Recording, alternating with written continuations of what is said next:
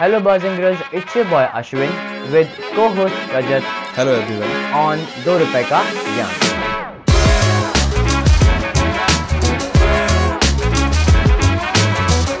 Podcast में हमने कुछ फिलोसफिकल जार्गन्स का इस्तेमाल किया है, कुछ टर्म्स का इस्तेमाल किया है, and I would recommend you कि आप एक बार डिस्क्रिप्शन में उनकी डेफिनेशन पढ़ने के बाद आगे बढ़ें. दूसरा, पॉडकास्ट में डिस्कस हुए सारे topics with time stamp description में पड़े हुए हैं. इफ़ यू वांट कि तुम्हें किसी टॉपिक पर जंप करना है, तुम्हारे पास टाइम नहीं है, यू कैन यूज़ दैट, वरना पूरा सुन लो. If you are new to the podcast, don't forget to like, share, follow. And अगर पॉडकास्ट का आपने एक भी एपिसोड सुना है, then do give us feedback on Instagram and Twitter. Link is in description. कैसे हो भाइयों, क्या चल रहा है? बढ़िया. यार तू कॉफ़ी लेता है? नहीं भाई, कॉफ़ी पिया रहा है. क्यों भाई? मैंने आज कॉफ़ी ली ना भाई, सुबह सुबह कोल्ड कॉफ़ी देख. मैंने क्या किया, मैं धूप में मैंने कॉफ़ी लेके आया हुआ है, ठीक है. मैंने थोड़ा थोड़ा पानी गर्म किया, थोड़ा सा, बहुत थोड़ा सा, एक गिलास में कॉफ़ी और वो डाला, क्या नाम है, मिश्री पाउडर. और फिर उसके बाद मैंने उसमें कॉफ़ी मिलाकर ऊपर से हल्का सा गर्म पानी डाला. और भाई उसके बाद जब मैंने ठंडा दूध डाला और फिर जो कॉफ़ी बनी, ओ भाई ओ भाई. तो मीम देखा ना वो? हाँ हाँ. कौन सा? एक मिनट, वो वाला मीम जिसमें वो नाइलिज्म होता है, ठीक है, और उसमें ऊपर से कॉफ़ी का रेनबो गिरता है और वो अब्सर्डिटी बन जाती है. तो जिन लोगों को समझ नहीं आ रहा, मैं शॉर्ट में कंक्लूजन फॉर्म में बोलूँ, नायरिज्म का मतलब होता है कि ये समझना कि लाइफ में कोई मीनिंग नहीं है, ठीक है, सिर्फ सफरिंग है, और इस बात से दुखी हो जाना. और अब्सर्डिटी मतलब, बहुत ही बोल रहा हूँ रफ सेंस में, कि लाइफ में किसी बात का मतलब नहीं है, सब बेकार है, और इसी बात से खुश हो जाना. तो ये सेम चीज़ों के डिफरेंट पर्सपेक्टिव हैं. तो काफ़ी वैसे वाला सीन हो गया था. मैं एनलाइटमेंट, यही तो एनलाइटमेंट है. मेडिसिन वाले चूतियाँ हैं सब, क्या बोलते रहते हो तुम, बैठ के मेडिटेशन करो. अबे असली एनलाइटमेंट कॉफ़ी से आती है. ठीक है, टॉपिक पे आते हैं. तो भाई आज हम डिस्कस करने वाले हैं मिस्टर जॉर्डन पीटरसन का एक कोट है, कोट कह लो या फिर बात कह लो, जो भी है. एक मिनट, पहले हम इंट्रोड्यूस कर दें. ऑलमोस्ट एवरीवन नोज हिम यार. नहीं यार, people do not exactly in India, not in India. Jordan Peterson is an Canadian psychologist, professor, and he is very prominent and renowned for his work. He is very very famous. He is not just a psychologist, I will say he is a thinker. He is a thinker, he is a philosopher. Psychology, politics, sociology, philosophy, morality, हर जगह उसका influence है, opinion है. Yes, that he is super super influential person. I strongly recommend you guys to check out his work on YouTube. Just find Jordan B Peterson, you will find lot of things. तो उन्होंने एक बात बोली, that when you have something to say, silence is a lie and tyranny feeds on lies. Yup. अब मैं इसे explain करें, let's put a context, जहाँ पर तुम्हें सभी को अपनी ज़िंदगी में ऐसा एक आदमी, ऐसा एक सिचुएशन, ऐसा एक सोशल सिचुएशन फेस करना पड़ा होगा, जहाँ पर सामने वाला कुछ ऐसी बातें बोल रहा है जो कि तुम्हें अनकंफर्टेबल कर रही है, पर तुम उसके रिप्लाई में कुछ बोल नहीं रहे हो. Yup, indeed. और वो उसी जगह की बात कर रहा है जहाँ पर तुम्हें हमारा कुछ बोलने का मन है, पर तुम कुछ बोल नहीं रहे हो, या तो बिकॉज या तुम्हारे पास बोलने के लिए बात नहीं है, या फिर तुम सोच नहीं पा रहे हो, या तुम उस पर थॉट पुट नहीं कर रहे हो, या उसे उस कॉन्फ्लिक्ट को अवॉइड कर रहे हो, या सिंपली तुम्हारे पास करेज नहीं है बोलने का. हाँ, तुम्हारे पास करेज नहीं है, तुम डरे हुए हो, डरपोक हो. तो वो एक झूठ है उस जगह पे, जब तुम चुप रह रहे हो, जब तुम्हारे बोलने के लिए कुछ नहीं है तुम्हारे पास, तब भी तो वो झूठ बोलने के बराबर. हाँ, झूठ बोलने के बराबर है. और जो आदमी और जो मतलब जो तुम पे इस वक्त ओवर पावर कर रहा है, तुम पे डोमिनेंट है इस चीज़ को लेकर, उसकी टायरनी है, और वो तुम पर फीड कर रहा है, तुम्हारे झूठ पर, तुम्हारी चुप्पी पर फीड कर रहा है. वो टायरनी इसीलिए एग्जिस्ट करती है, वो चाहे एक पर्सन की टायरनी हो या फिर वो पूरा इंस्टीट्यूशन हो.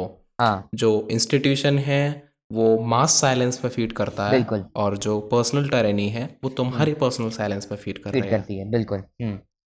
हाँ, अब जहाँ तुम्हारे पास बोलने के लिए चीज है, you should not be afraid of. I have seen that people a lot of time limit themselves to say what they want to say, इस बात से डर कर कि यार रूड ना लगे, रूड ना लगे। आई थिंक कि तुम्हें इस बारे में नहीं सोचना चाहिए।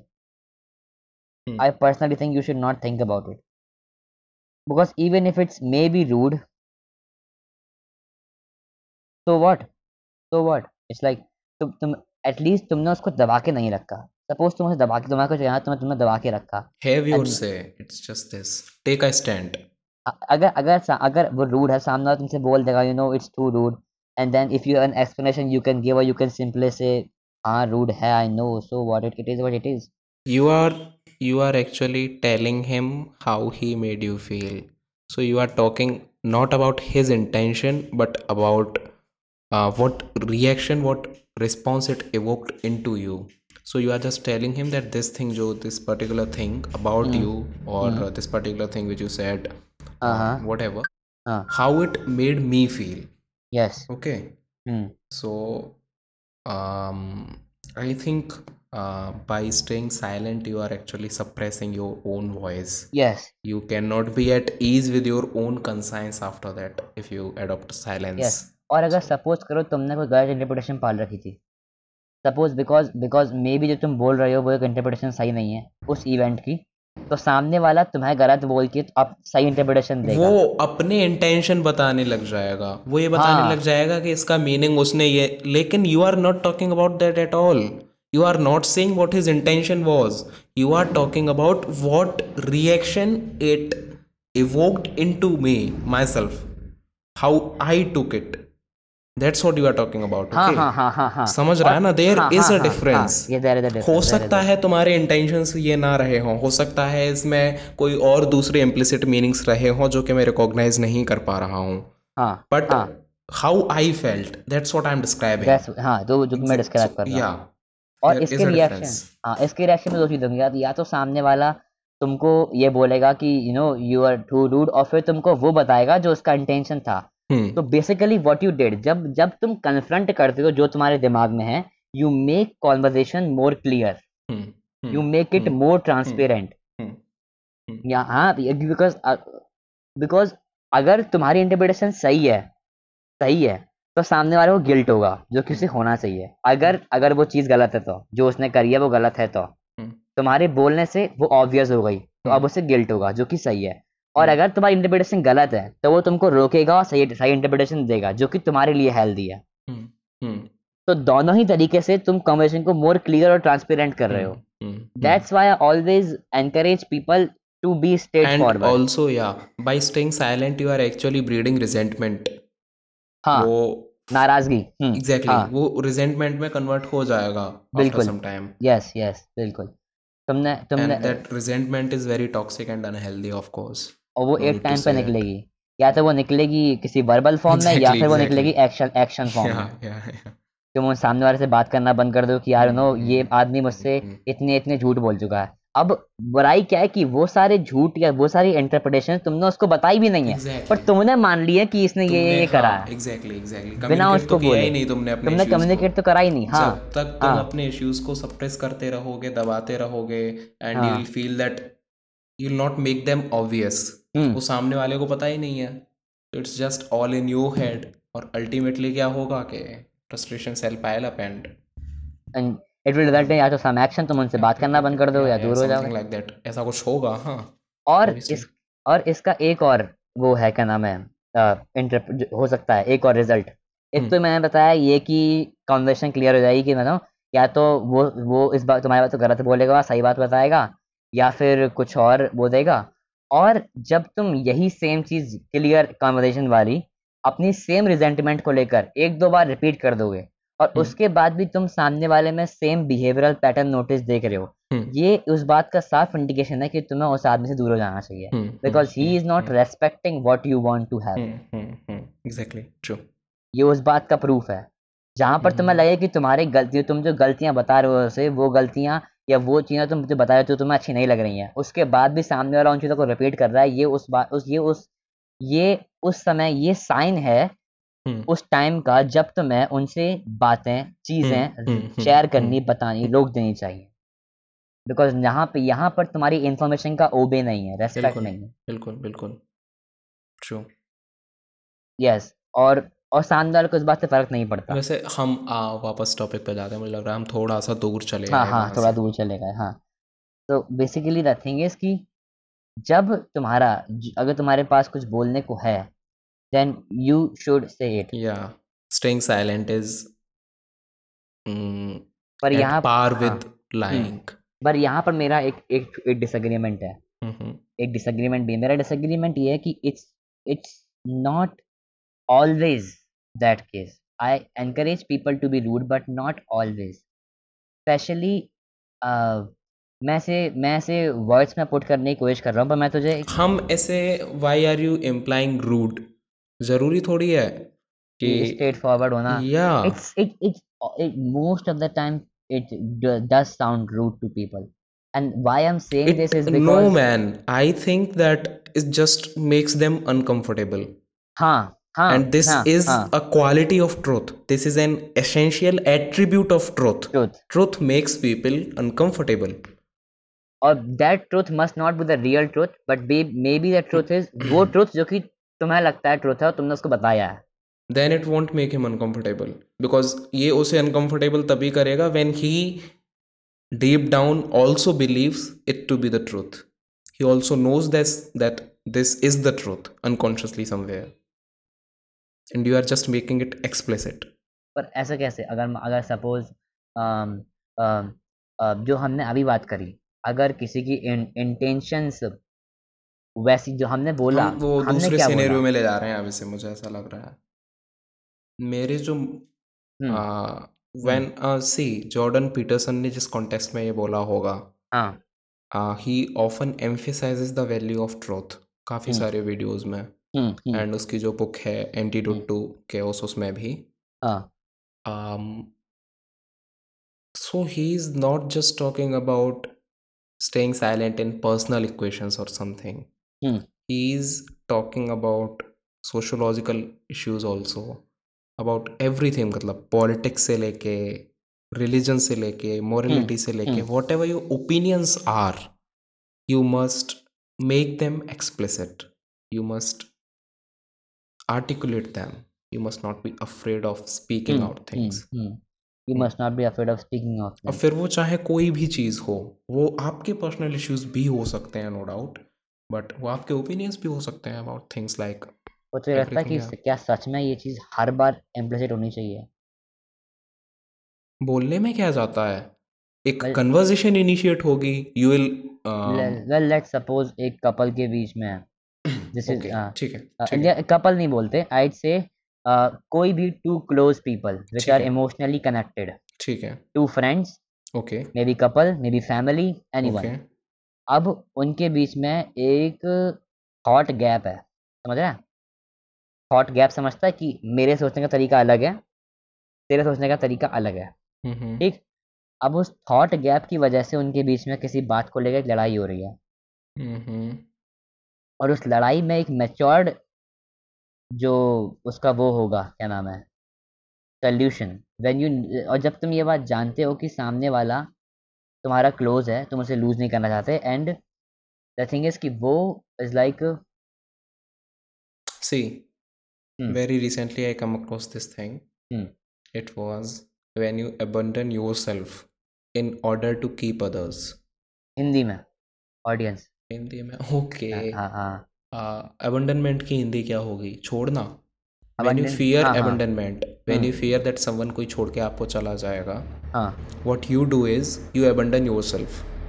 तुम अपने जो true self है तुम उसे छुपाते हो, and you are not the authentic you in front of him or her। या फिर I would say कि तुम्हें truth बोलना चाहिए, but you could be time specific। नहीं, when you prefer to stay silent, what you are doing is you are hiding your true self, you are hiding your authentic self। Yes, and agree, ultimately क्या होगा? After some time it is sure, definite, 100% it will manifest itself as resentment. Yes, yes. Yes, agreed. I have also experienced this. Exactly. Yes. और ये मैंने भी experience किया. It is an experience. और एक और चीज. But यहाँ पर एक point मैं add करना चाहूँगा. That is कि if it is something too personal, you can be time specific. You can make it respective to time. That is something obviously. You need to create the space of जहाँ पे आराम से comfortable एक conversation हो पाए. You need to create that. Obviously, that's I completely agree with. You need to choose specific time. हाँ. You need to choose. अगर तुम्हें लग रहा है कि conflict बढ़ रहा है. But staying silent for a long time is not healthy either for you or for the someone else or or for the relationship or for the equation. So अगर तुमको लग रहा है कि उस equation में अभी heat और अभी बोलना सही नहीं है, okay, stop right now. वो that is what mature people do, of course. Yes, that is what mature people do. Yes, exactly. तो ये मेरा एक सीन था. सो अगर हम इस थॉट को दोबारा से मॉडिफाई करना चाहें तो we can say when you have something to say silence is a lie and tyranny treats in lie. तो you must speak truth with respect to the time. That is it. और युता यहाँ पर okay, ये तो हो गया उस कॉन्टेक्स्ट में, दूसरों के कॉन्टेक्स्ट में. Now let us come to the context of one's own self, individuality. और यहाँ पे समझे कैसे इसे वहाँ पे भी इसे हम अप्लाई कर सकते हैं. कैसे? जैसे कि अगर तुम्हारे पास अपने आप से कुछ बोलने को है और let's say you are saying silent. Oh my god damn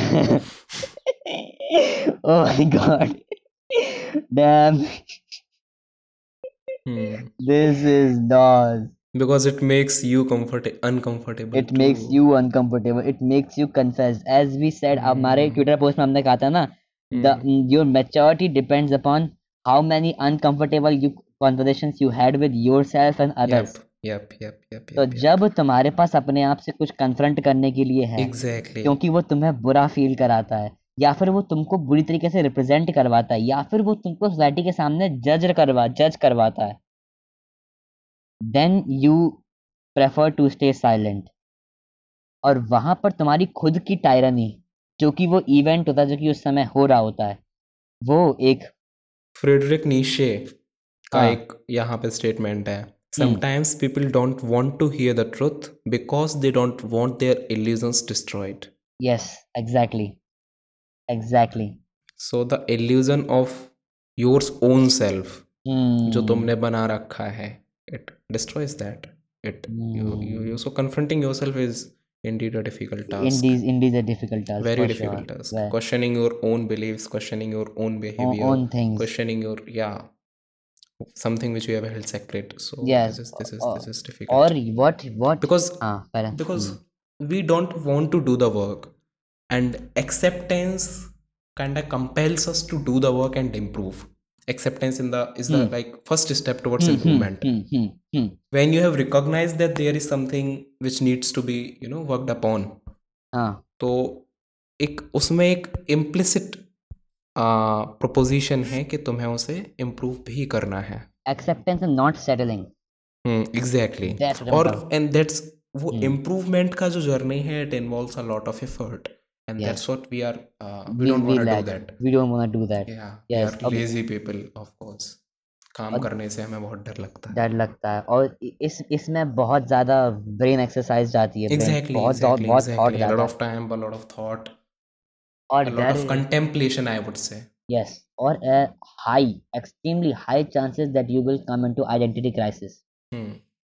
कि तुम अपनी identity को ही वो कर दोगे कि क्या मैं कुछ हूँ भी या नहीं हूँ, और तब तुम ये डीप फिलोसफी वाले चीज में जाओगे. सो if I say on a fact, philosophers are the people who choose to get into this tough work and get their self recognised. Exactly, that's what makes them philosophers, that's why they are remembered man. कि उन्होंने choose करा कि अगर अपने आप को अपने बुरे और अच्छे हर तरीके के सेल्फ को कन्फ्रंट करना, ठीक है, क्या ही हो जाएगा, मुझे मतलब परवाह तुम्हें इस चीज से नहीं है कि रिजल्ट क्या होगा, तुम्हें परवाह है सिर्फ सच से.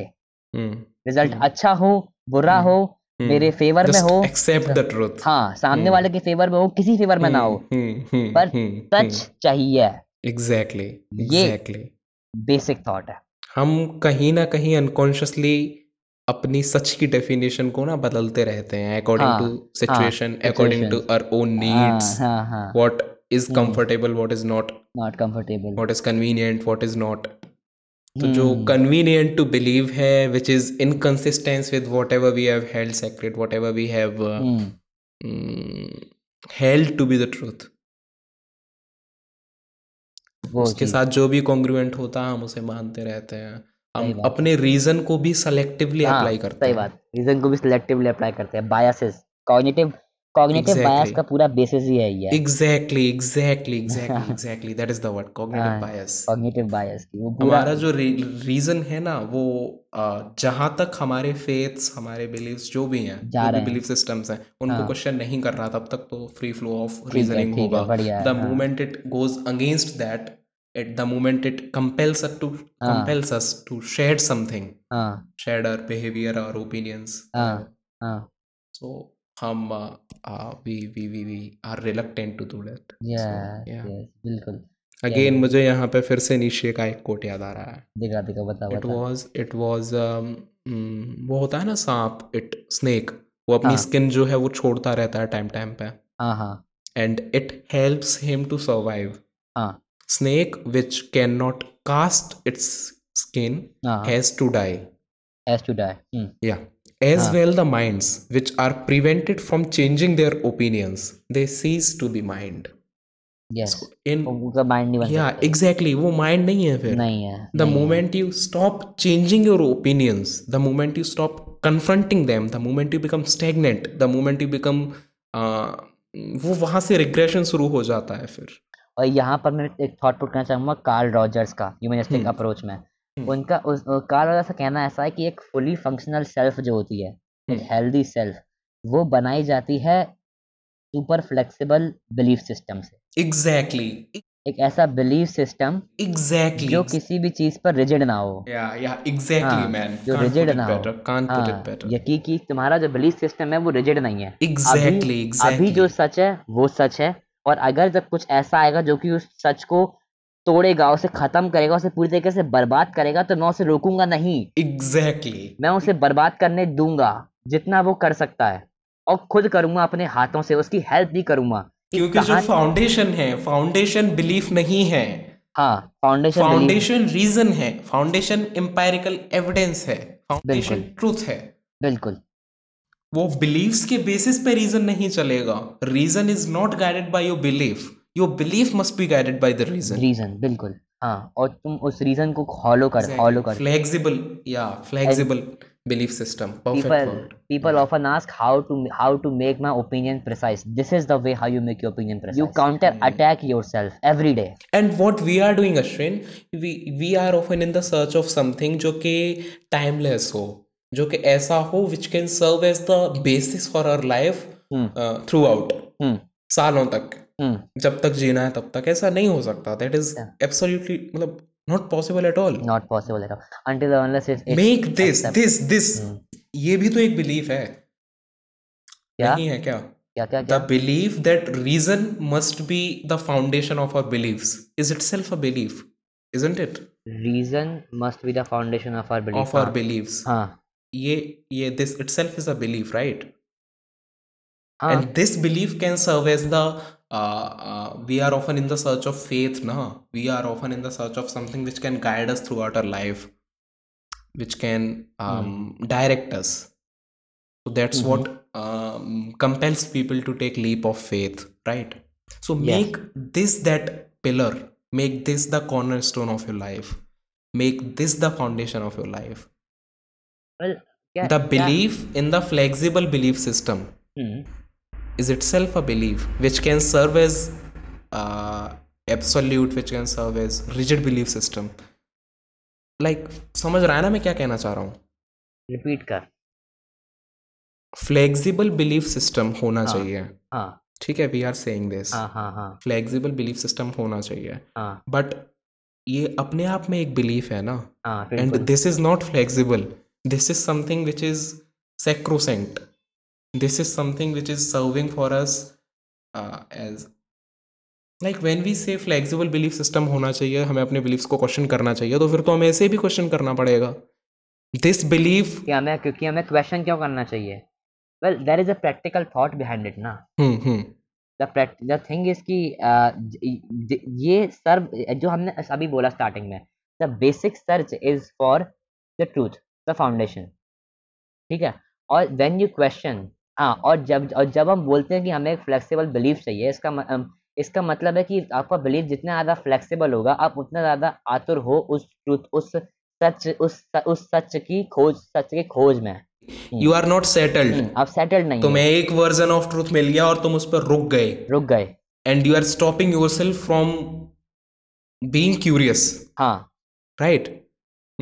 ये इसका फाउंडेशन है कि जहाँ पर कि ये तुमको उसके तरफ ले जाता है, क्या नाम है, सत्य की खोज में, और और ज्यादा आतुर, और उसको बहुत ही क्या बोलते हैं उसे, वो हिंदी में वो ना से वर्ड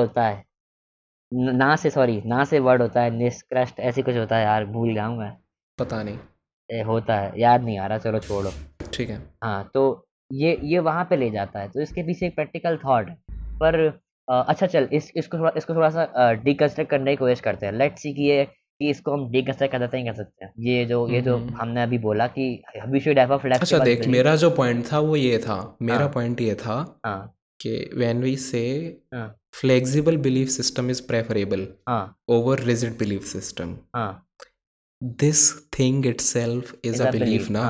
बिल्कुल, हां, ठीक है, हां, राइट, हां, ठीक है, अग्रीड. और this thing serves as a rigid belief system because this is something which ain't gonna change throughout our life. This is not going to change. We are not going to change this belief. Something like moral relativism के case में देख, moral relativists say that there is no absolute truth. But this statement itself, there is no absolute truth, serves for them as an absolute truth. बिल्कुल, right. तो we can similarly say in this case we are saying कि flexible belief system is preferable over rigid belief system, but at the same time we are actually believing in a rigid belief system. This is a rigid belief. कि flexible belief system is preferable over rigid belief system, ain't it? Ain't it inflexible? Ain't it? Yeah, agreed. But the difference is that this is making us open, this is making us question, this is making us this is not making us stagnant, this is not bringing our journey to a halt.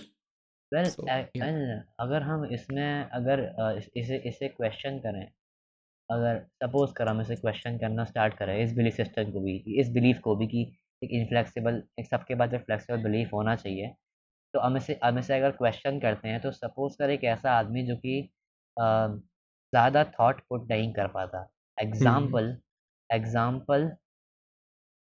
तेरे पड़ोस के uncle, ठीक है, जो 60 साल का बुढ़ा हो चुका है, अब उसमें इतना वो नहीं है कि वो एक फ्लेक्सिबल बिलीफ सिस्टम डेवलप करे उसे. हाँ, और उसके पास अगर एक रिजिड बिलीफ है, और मोस्ट ऑफ द टाइम इन लोगों के पास में जो रिलिजियस बिलीफ होता है वो होता है गॉड का, रिलीजन का. Right, true. और इसीलिए मैं बोलता हूं leap of faith often helps us survive. It makes survival easy. It makes survival easy. आपको फिर कुछ सर्च नहीं करना होता है. You don't have to seek, you don't have to be curious, you don't have to study, you don't have to question, you don't have to, you save yourself work. तुम्हारे पास already एक तुम्हारे पास एक लाइन ऑफ थॉट ऑलरेडी है. You know your truth. तुम्हें पता है मरने के बाद क्या होना है, तुम्हें पता है जीना कैसे है. You already have the code of conduct ready for you just have to believe in the form of religion. या the form of religion and you are ready. This is very easy. But you know the fact that the thing is कि जो तुम्हारे गुरु होते हैं, जो religious गुरु होते हैं, वो सारे भक्तों को स्टोरीज सुनाते ऐसे हैं जैसे कि जैसे तुम 5 साल के बच्चे को सोने के लिए स्टोरी सुनाते हो. एग्जैक्टली दैट वे भाई, मजाक नहीं कर रहा, मैंने कल ही सुनी है भाई. कल ही वो एक रिलीजियस गुरु था, नाम नहीं लूंगा, ही वाज ऐसे हाँ नहीं लेते भाई, रिलीजियस फैमिली में नाम नहीं लेते। ठीक है। तो उसमें वो बंदा स्टोरी सुना रहा था भगवान की, किसी भगवान की, किसी एक रिलीजन की। अब वो स्टोरी सुना इस तरीके से रहा था कि जैसे जैसे जैसे जैसे हम 5 साल के बच्चे को लोरी सुना के कोई स्टोरी सुना के सुलाते हैं कि सो जा आराम कर ले, वैसा बिल्कुल वैसे। और सारे भक्त जो थे वो उस चीज में लीन थे बढ़िया तरीके से, वो भी बच्चे की तरह बिहेव कर रहे थे। और फिर इसीलिए तो फ्रॉयड बोलता है religion is infanthood, a reflection of our manifestation of our infanthood. We are often in the search of someone who is like a father figure for us, who is watching from the highest heavens, who shall prize us for our own whatever we are suffering. So yeah, the simple thing is there isn't very much problem. There is actually there could be a lot of problem with rigid belief system. ठीक है, so you should topic से फिर से भटक गए मुझे ऐसा लग रहा है, पर एक बार इसे क्लियर कर देते हैं कि you should prefer एक फ्लेक्सिबल बिलीफ सिस्टम। पर अगर तुम्हारे पास फ्लेक्सिबल बिलीफ सिस्टम नहीं है तो तुम करोगे उससे ना करने से वो ये कि तुम वर्क को डिले करोगे और तुम करेज को डिले करोगे, जो तुम्हारी चॉइस हो सकती है। मैं ये नहीं कह रहा कि गलत है सही है, वो तुम्हारी चॉइस है। तुमको देखना है कि तुम्हें काम करना है नहीं करना, तुम्हें थॉट पुट करना है नहीं करना, तुमको एक प्रिसाइज सर्टेन इंडिविजुअल बनना नहीं बनना, वो तुम्हारी चॉइस है। ठीक है, पर इसके जो कॉन्सिक्वेंसेस होंगे वो तुमको झेलने पड़ेंगे हर तरीके से। अच्छा, मैं जो बोलने वाला था, I have often heard moral absolutist specially और कंजर्वेटिव्स और जो who support religion, most of them say that a faith is required, something is required to support you, ऐसी चीज जिससे आप क्लिंग कर पाओ, जिससे आप something to cling on to अच्छा throughout your life, right. So I was saying that when we say that flexible belief system is preferable and this is a rigid belief, what I wanted to say was this, that this rigid belief can serve as the cornerstone, can serve as the foundation, can serve as the faith for you. Agreed, right ना? Agreed. तुम्हें चाहिए ना कुछ ऐसा philosophy जो कि तुम्हें पूरी जिंदगी डायरेक्ट और गाइड कर सके, and you are saying that this shall throw us into chaos. अगर वो फिलोसफी नहीं होगा, वो गाइडिंग स्टोन नहीं होगा, तो हम will be in a huge turmoil. Make this the foundation, make this the underlying cornerstone of your life, this thing. Okay, so the basic thing is you are replacing a variety kind of rigid belief systems with a single rigid belief system, exactly, and which is universally applicable, and which is making you help a good life, and which is more objective than what you had before, and more rational, yeah, and more conducive to progress. Yes, it shall not stifle that progress, it shall not bring our journey to a stop. Yes. It shall actually compel us to move on with greater speed. Yes. So that is what happening. और यहीं पे वो एक George Peterson का एक और coat हम लगा सकते हैं। उन्होंने कहा था that you're going to pay a price for every bloody thing you do and everything you don't do. You don't get to choose to not pay a price. You get to choose which poison you're going to take. That's it. तो यहीं पे मतलब है कि अगर तुम एक flexible belief system रखते हो तो उसकी जो प्राइस है वो है जो हमने बताया आइडेंटिटी लॉस, बहुत सारा वर्क। ना, आई डोंट थिंक उसका identity loss. Oh sorry, got it. Identity crisis हो सकती है, तुम्हें बहुत सारा सोचना पड़ेगा, तुम्हें बहुत ही एफर्ट वर्क पुट करना पड़ेगा, तुम्हारी पूरी life define. This is kind of opening a door, this is opening a door towards nihilism and moral relativism. ये तुम्हारा, we will have to accept that. Yes, there is a lurking danger, बिल्कुल, for sure. Nihilism, अब वो कुछ भी लगता है यार, तुम निहिलिस्ट बन जाओगे या अब्सर्डिस्ट बन जाओगे या एग्जिस्टेंशियलिस्ट बन जाओगे। मैं तो तीनों को एक ही साथ लेता हूं, मैं बहुत ज्यादा डिफरेंस नहीं है, पर is like the basic thought line सबकी वो है वो ये कि life has no meaning and तुम्हें इस thought so you are very prone to yes और तुम्हें इस कंक्लूजन पर खुद आना पड़ेगा। मेरे बोलने से या रजत के बोलने से कि लाइफ हैज नो मीनिंग तुम्हारे लिए ये चीज स्पेसिफाई नहीं हो जाती।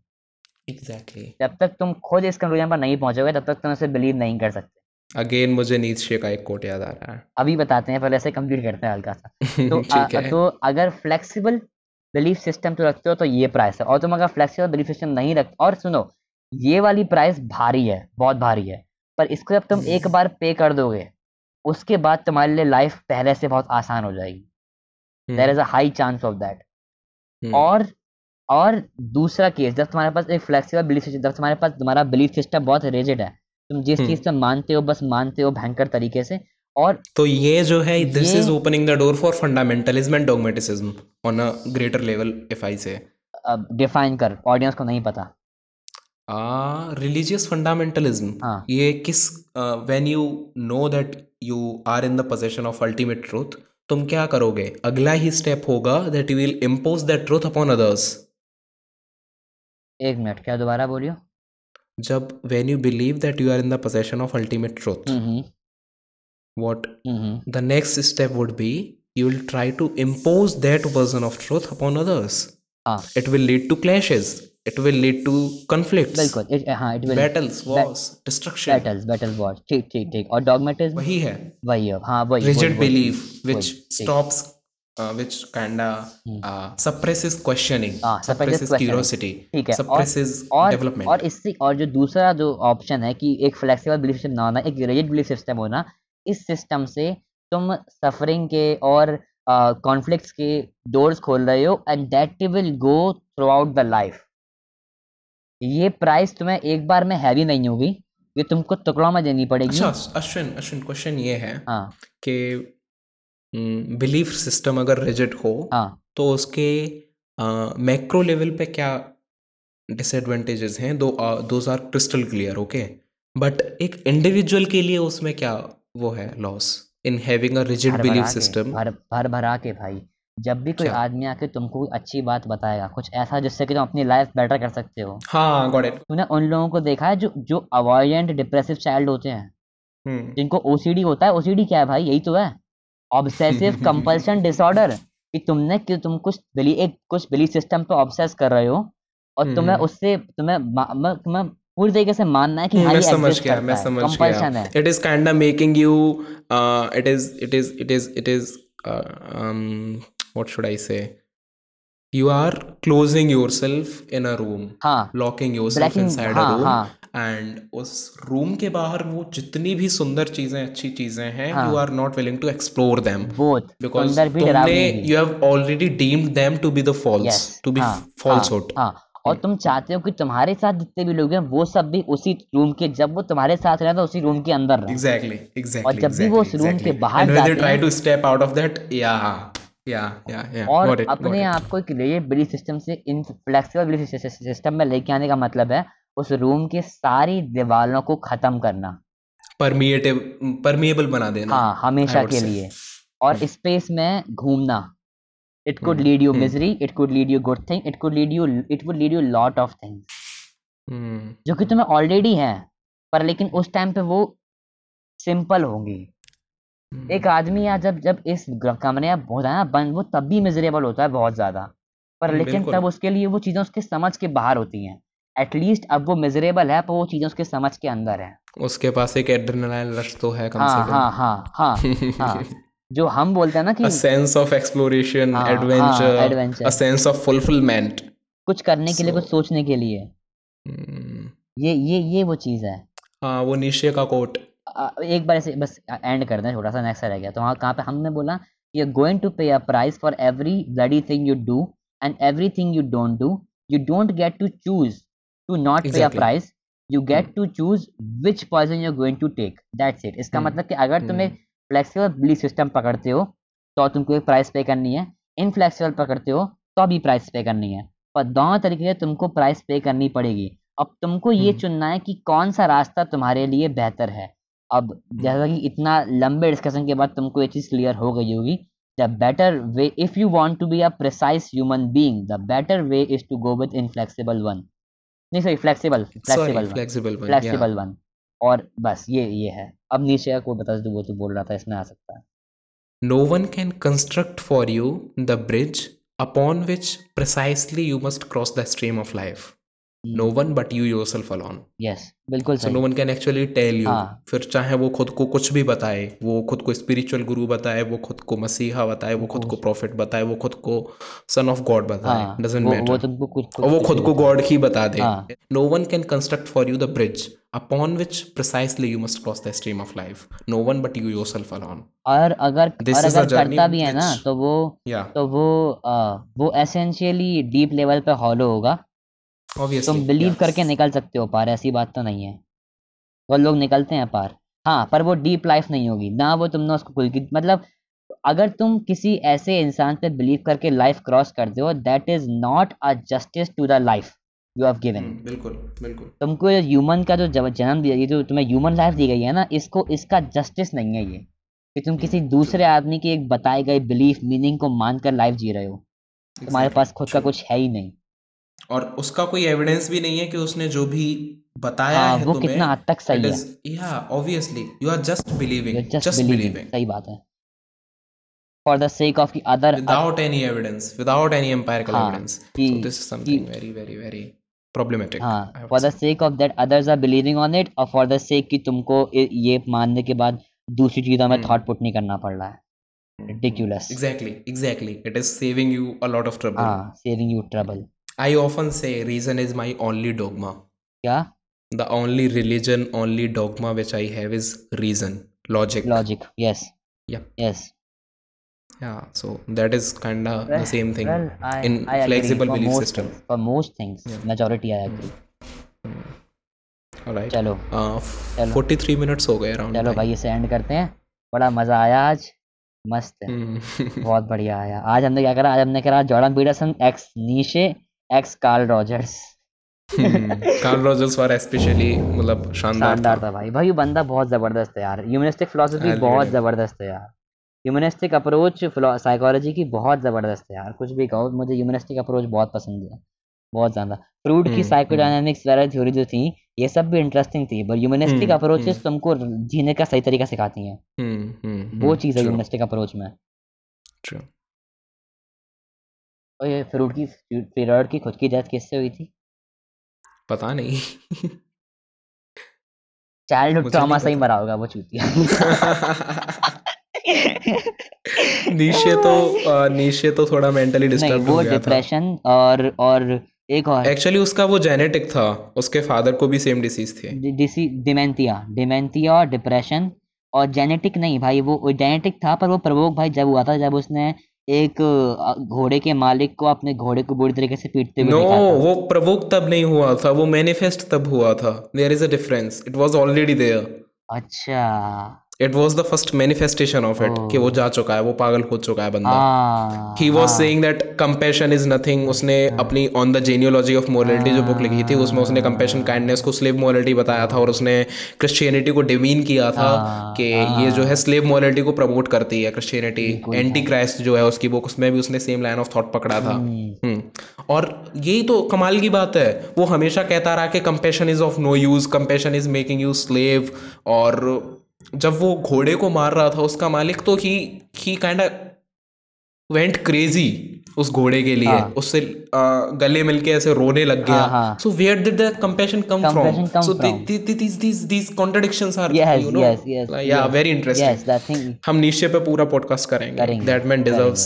बिल्कुल भाई, ऐसे एक पॉडकास्ट में हम उसका एक थॉट भी नहीं एक्सप्लेन कर सकते हैं अकॉर्डिंग टू मी। बिल्कुल भाई, वो बहुत और उसकी पूरी लाइफ को एक्सप्लेन करने के लिए तो पता नहीं कितनी किताबें अब तक लिखी जा चुकी हैं और कितनी लिखी जाएंगी। No one can actually understand him. Jordan के चैनल पे पूरा एक वीडियो है 45 मिनट्स का, one paragraph of good and evil. It's like भाई 45 minute beyond good and evil. That book is just मैंने नहीं पढ़ी भाई। मेरा तो 80% ऊपर से जाता है भाई when I try to read them. अच्छा, मैंने 10 बुक जरथुस्त्र पढ़ा तो I got almost 60% of it, but जब मैंने beyond good and evil पढ़ा तो 70% ऊपर से गया सर के। दोबारा पढ़नी पड़ेगी। चलो भाई अब एंड करते हैं। आने के लिए बहुत बहुत धन्यवाद। अब हर बार की तरह हम आपसे बोलना चाहेंगे like share follow. Bye bye.